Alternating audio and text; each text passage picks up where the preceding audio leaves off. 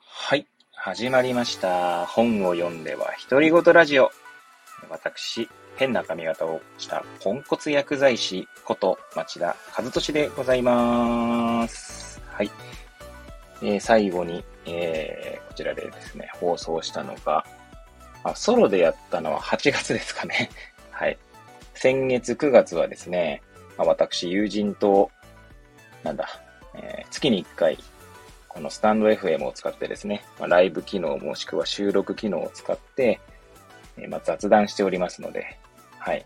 で、私、えー、その3人でですね、まあ、なんだ、その、えー、役回りを、ま、回、回しておりまして、まあ、テーマ設定とですね、まあ、それぞれのスタンド FM で、まあ、ライブもしくは収録すると。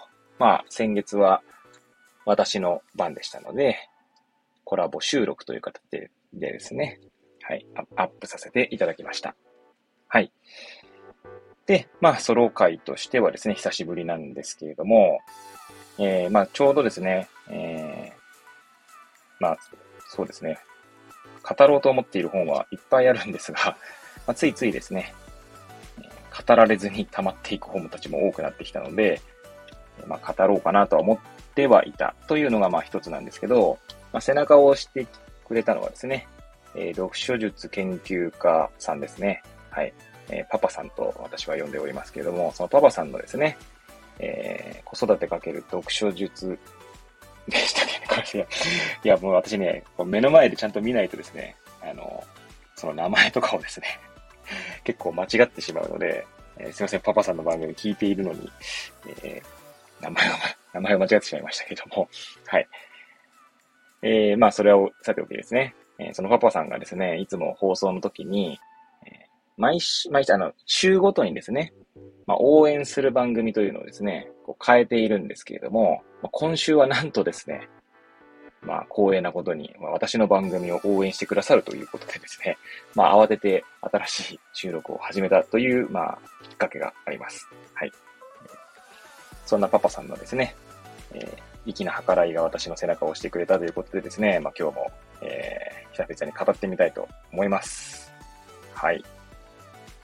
で、まあ、何の本を、まあ、語ろうかなというところなんですけれども、まあ、ちょうどですね、えー、まあ、私の最近の経験と、まあ、紐付けながらお話しさせていただこうと思いましたので、まず本のタイトルですね。えー、人に迷惑をかけるなと言ってはいけない。というタイトルになります。はい。ちょっと長いですね。長いのか。はい。まるでセリフのような感じのタイトルですけれども、SB 新書ですね。はい。えー、2021年7月15日に初版が出ております。はい。著者はですね、坪田信孝さん。はい。この方はですね、えまあ、皆さん聞いたことあるんじゃないかなというところで関係のあるものを言うと、ビリギャルですね。はい。映画化もされた作品になりますけれども、学年ビリのギャルが1年で偏差値を40上げて慶応大学に現役合格した話。まあ、こちらも長いタイトルの 本になっておりますけど、角川から出ている本ですね。こちらの著者として知られております。はい。一応、この人に迷惑をかけるなと言ってはいけないを、まあ、なんだ、その、表紙をめくりますと、著者プロフィールがありまして、そこを見るとですね、坪田塾塾長と、はい。心理学を駆使した学習法により、これまでに1300人以上の子供たちを個別指導と書いてあります。しかも、個別指導の子がですね、子供の子ですね。よく、個別指導となると、なんだ、1個2個の子で個別とすると思うんですけども、子供別っていうことですね。はい。で、そういった、個別指導をすることで、多くの生徒の偏差値を急激に、急激に上げてきたと。急激にですね。はい。うん、なるほど。改めて坪田さんのキャリアをですね、今読んでいてですね。はい。その後、読み続けるとですね。一方で起業家としての顔を持つ。また、人材育成、チームビルディングの能力が多くの企業から求められ、マネージャー研修、新人研修を行うほか、現在は吉本工業ホールディングスの社外取締役を務めるなど、活躍の場は枠にとらわれない、テレビ、ラジオ、講演会でも活躍中ですね。たて書いてあります。まあ、今現在どうだかわかんないですけども、少なくともこの2021年7月の時点では、吉本工業ですね。社外取締役すごいっすね。いやー、なんか、いや、なんか知ってたのかもしれないですけど、ちょっと全然 すげえ人だなって改めて思いましたね。はい。ということでですね、この坪田さんの本を、えー、語っていきたいと、語っていきたいというかですね、ちょっと語りながら、最近私がした経験をですね、振り返っていきたいと思います。はい、えー、もしよければ最後までお聞きいただければ幸いでございます。はい。で、まずこの本なんですけど、まあ、全、ざっとですね、まあ、どんな構成になってるかというと、えー、まず序章、あ、もう目次を読みますとですね、序章第1章、第2章、第3章、第4章、第4章までですね。はい。まあ、もちろんその前、えー、前後に始めにと終わりにがありますが、序章ですね。序章のタイトルつが、えー、章のタイトルというんですか？はい。章題とでも言いましょうか。はい。そちらを読むと、えー、まあ、どういったことが基本的に書かれている本なのかわかるんじゃないかなと思います。えー、読みますね。日本の子供たちの多くは可能性を潰す呪いをかけられていると。そういった、えー、呪いをかけられているという、えー、まあ、章、章題ですか？はい、タイトルになっております。はい。で、あとは基本、えー、まあ、序章ではですね、まあ、その、まあ、大枠というか、概論みたいなものが書かれた上で、それぞれ個別とか具体例が第1章から第4章に、まあたおそらくその、どんな、えー、なんつうかね、その、共通点でまとめられてるって感じですかね。ちなみに、えー、それぞれ章のですね、タイトルだけ読んでいきたいと思います。第1章、人に迷惑をかけるなと言ってはいけない。自分から動けなくなる呪い。はい。あそうですね。つまり呪いごとに分かれてるんですね。はい。ちなみに第2章。今忙しいから後で。自分の気持ちを伝えられなくなる呪い。第3章。うちの子なんて、てんてんてん。自信を失わせる呪い。第4章。勉強しなさい。集中しなさい。やる気を失わせる呪い。はい。いやー、すごいですね。こうやってちょ、私もですね、久しぶりに読んだ面があるんですけれども、改めてですね、自分がいかに呪いの言葉をかけてしまているのかみたいなことをですね、はい、反省したので、もう一回 読み直してですね。まあ、また読み、読んでですね、実践するってなるとなかなか難しいっていうのはありますよね。はい。なので、まあ、ただ、こういう可能性があるんだよっていうですね。はい。まあ、それ、そしてですね、普段の言葉に注意しようねっていう、まあ、メッセージだと思っておりますので、はい。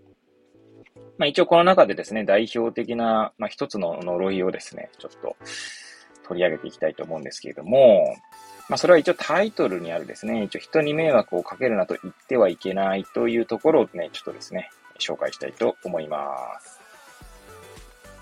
はい。えー、第1章ですね。第1章は、ここですね、なんだ、えー、第1章の初めに挙げられているのが、この人に迷惑をかけるなですね。では、ちなみに皆さん、人に迷惑をかけるなと言ってはいけないのとする、のだとすると、そしてまあ、そんな迷惑をかけちゃダメよとかっていう場面をですね、想像していただきたいんですけれども、そんな場面でですね、人に迷惑をかけるなとか、かけちゃダメよとかっていう代わりに、じゃあなんて言いますかということですね。はい。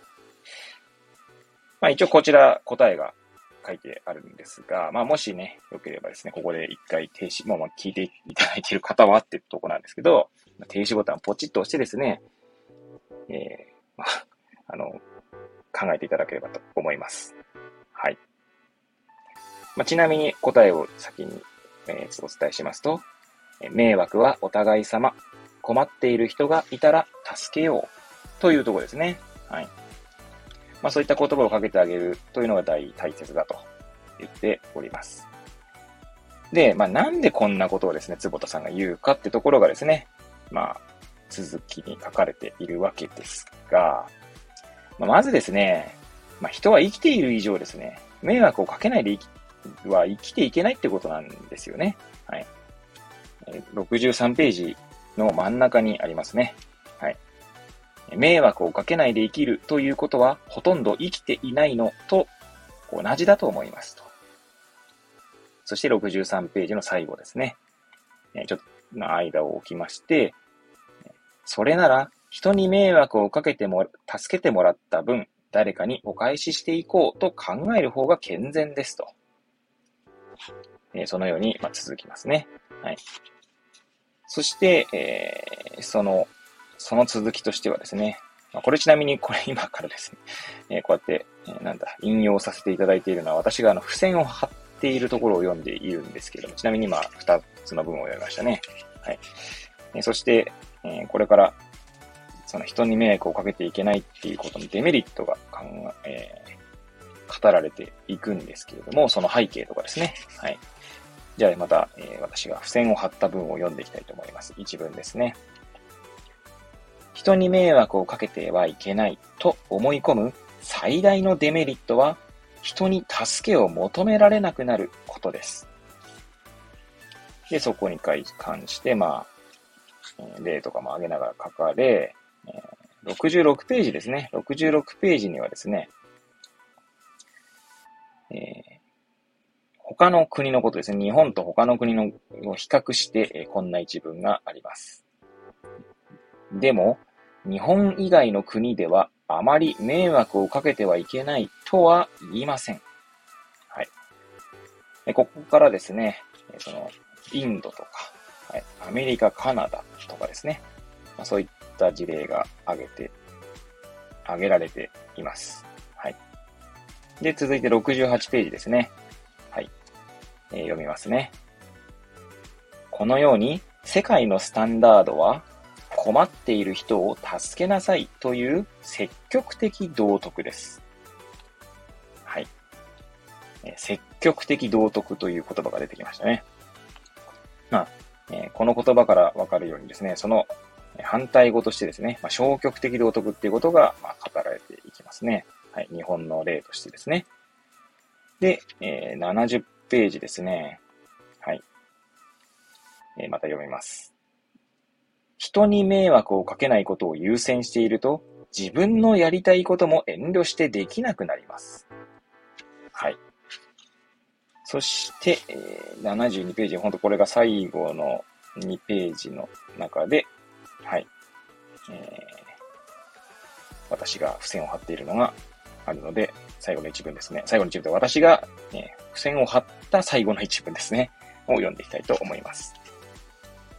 何をしても責められるようなギスギスした社会を変えていくには、恩送りです。はい。まあ、よくね、ペイフォワードみたいなこと言いますけど、はい。まあ、なんでしょうね。その、受けた恩を他の人にあげていくってことですよね。受けた恩とか。はい。だから恩返し。まあ、恩返しって言葉もね、ありますけどね。恩返しするんじゃなくて恩送りするよってことですね。はい。まあ、こんな感じでですね。まあ、なんで、こう、生きづらい、生きづらい世の中に対しての、まあ、その根本的な、まあ、原因となる呪いみたいな言葉として、まあ、この人に迷惑をかけちゃダメだよっていうのを挙げているって感じですね。はい。はい。まあ、こんな感じですね。まあ、この本をまあ、もしね、手に取っていただく人がいるんであれば、まあ、ここだけでも読むだけでもですね、ちょっと面白いんじゃないかなと思いますね。はい。まあ、私も、人に迷惑迷惑をかけちゃいけないと言われたことはあるかなとは思いますね。ちょっとまあそこまで、まあ呪いってわけじゃないので、記憶が定かではないんですけど、おそらくそんな言葉をかけられてたんじゃないかなと思いますし、かけられてた？まあ聞いたことがあるぐらいですか？はい。あとはですね、身の回りで、で、別に私が直接かけられたわけじゃないんですけど、身の回りの出来事で言うと、そうですね、患者さんとかはですね、よくこの迷惑っていう単語を使いますね。使う印象があります。例えばですね、ご高齢の患者さんで、認知症になりたくないって言われる方がいるんですけれども、まあ、よくいるんですけれども、その際にですね、え、よく言うのが、ま、家族に迷惑をかけたくないって言うんですね。はい。なんで、まあ、これ、この本を手に取ったのはですね、まあ、私が、うん、1ヶ月か2ヶ月に1回ぐらい喋ってる薬剤師オンエアというですね、まあ、そういうなんだ、コンテンツがあるんですけど、そこでですね、こう、えー、テーマは何だったかちょっと覚えてないんですけど、少なくとも私はその迷惑っていう言葉についてちょっと取り上げてみたんですね。で、この本の後にも別の本も取り上げた気がするんですけど、はい。で、改めて迷惑っていうことについて考えてみたことを、こう、その薬剤師オンエアではシェアさせていただきました。はい。もしよければですね、YouTube とかも残っておりますので、まあ、誰か迷惑な話してんだって話が、ちょっと多分その YouTube だけじゃわかんないと思うんですけど、YouTube のタイトルではですね。はい。えー、まあ、そこんな感じですね。で、まあ、冒頭申し上げました通りですね、まあ、私の直近の出来事と、まあ、比較してというか、えー、まあ、それを振り返るきっかけとしてこの本を選んだので、まあ、その体験というか、その出来事についてちょっと語って今日は終えたいと思います。はい。どんな出来事かというとですね、私、この釜石に来ても12年ぐらいになりますけれども、まあ、釜石で行われているですね、まあ、釜石市で一応行っている事業としてですね、釜石コンパスというものがあります。えー、今回はま概要欄にですね、釜石コンパスのリンクも貼っておこうかなと思いますので、もしよければですね、ご覧になっていただければと思います。はい。で、まあ、これはざっくりとどんな、まあ、ことをやっている事業かというとですね、えー、まあ、高校生になると、まあ、高校生だけじゃないんですけど、まあ、様々なこの選択を迫られるわけですね。はい。まあ、もちろん中学生の時とか小学生の時も選択は迫られていたんですけれども、特に高校になるとですね、まず分離選択というものがありますし、進路選択というものもありますね。はい。で、そんな中でですね、いろいろ迷うことがあるんですが、まあ、そんな高校生にですね、対して、まあ、大人たち、はい。まあ、社会、社会人っていう言葉がまあ正しいかどうかはさておき、正しいっていうかまあ、うん。まあ、それに対する考えとか所感はさておきなんですけれども、一応まあ、働いている大人たちっていう言い方が正しいんですかね。はい。でそういった大人たちが、まあ、自分、その人が、たちが高校生の時にですね、どんなことを考えて、どんな悩みをして、選択をして、結果的にですね、今どんな仕事をしていて、で、今している仕事とその高校生の時の自分をの考えていたことはどんな風にして繋がっているのか。まあ、例えば分離選択と今の仕事とかですね。はい。まあ、そんなことを、まあ、語る。そしてその語ったことでですね、まあ、聞いた子供たちが、聞いた学生たちがですね、まあ、何かこう、選択に迷った時に、ああの人こんなこと言ってたなとか、そういう、まあ、ある種コンパスって言ってますから、まあ、道しるべのようにですね、まあ、道しるべまで行くとちょっと語弊はあるかもしれないんですけど、ちょっと手助けになればいいんじゃないか、みたいな事業ですね。はい。で、まあ、土曜日ちょうどだから、これ今、収録しているのが、え、月曜日なんですけど、おとといですね、に、まあ、やってきましたね。はい。土曜日半日、えー、9時から12時じゃねえな。まあ、私は8時半から行ったか。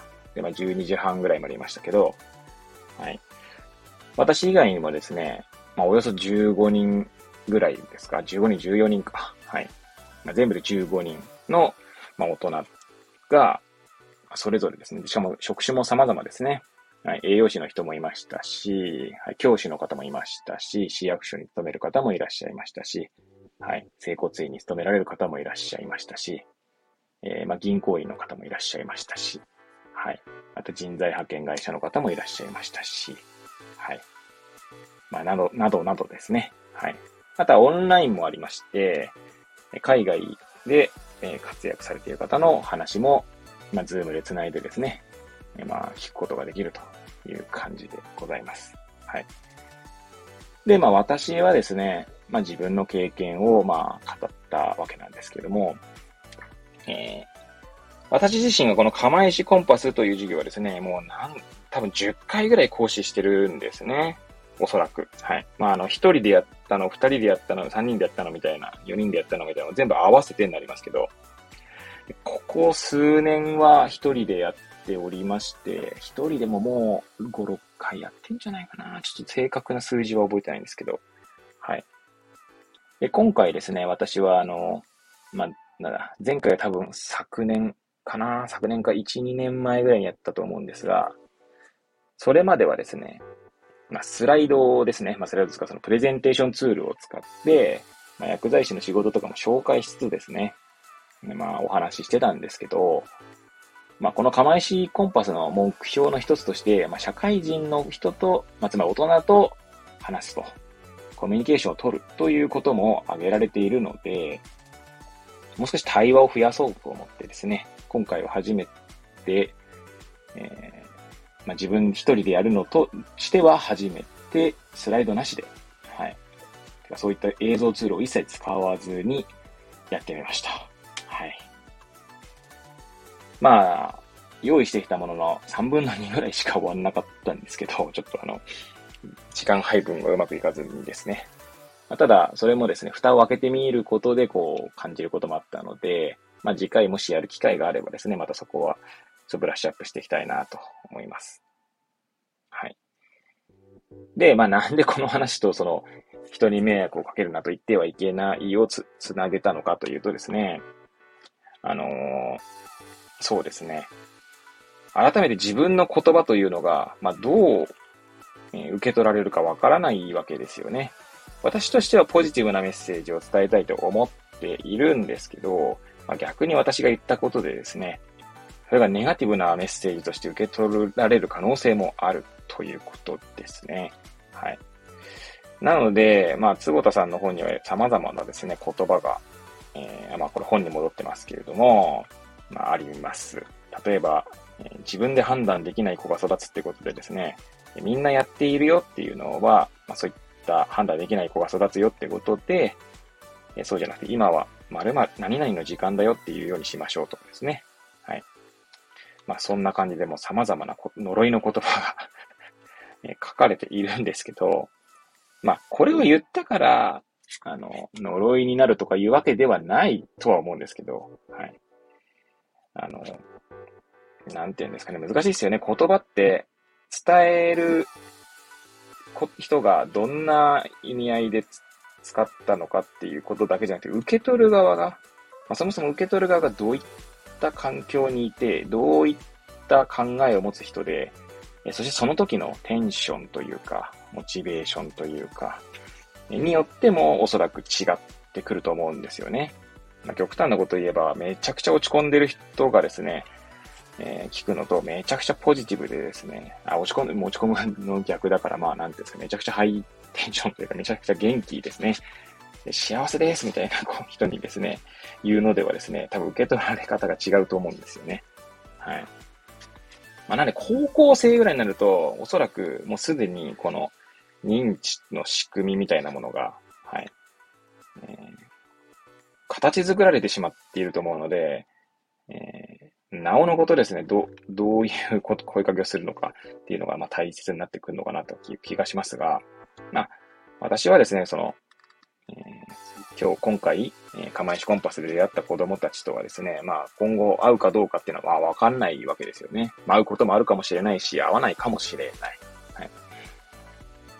なので、まあ、怖さもありつつ、まあ、そこまで影響がないって可能性もありますよね。まあ、毎日のようにですね、その呪いの言葉をかけられたら、まあ、また別だとは思うんですけども、はい。まあ、そういう意味では、まだ私にもですね、子供が2人おりますけれども、え、呪いの言葉をかけ続けてしまわないようにですね、気をつけていきたいと思います。はい。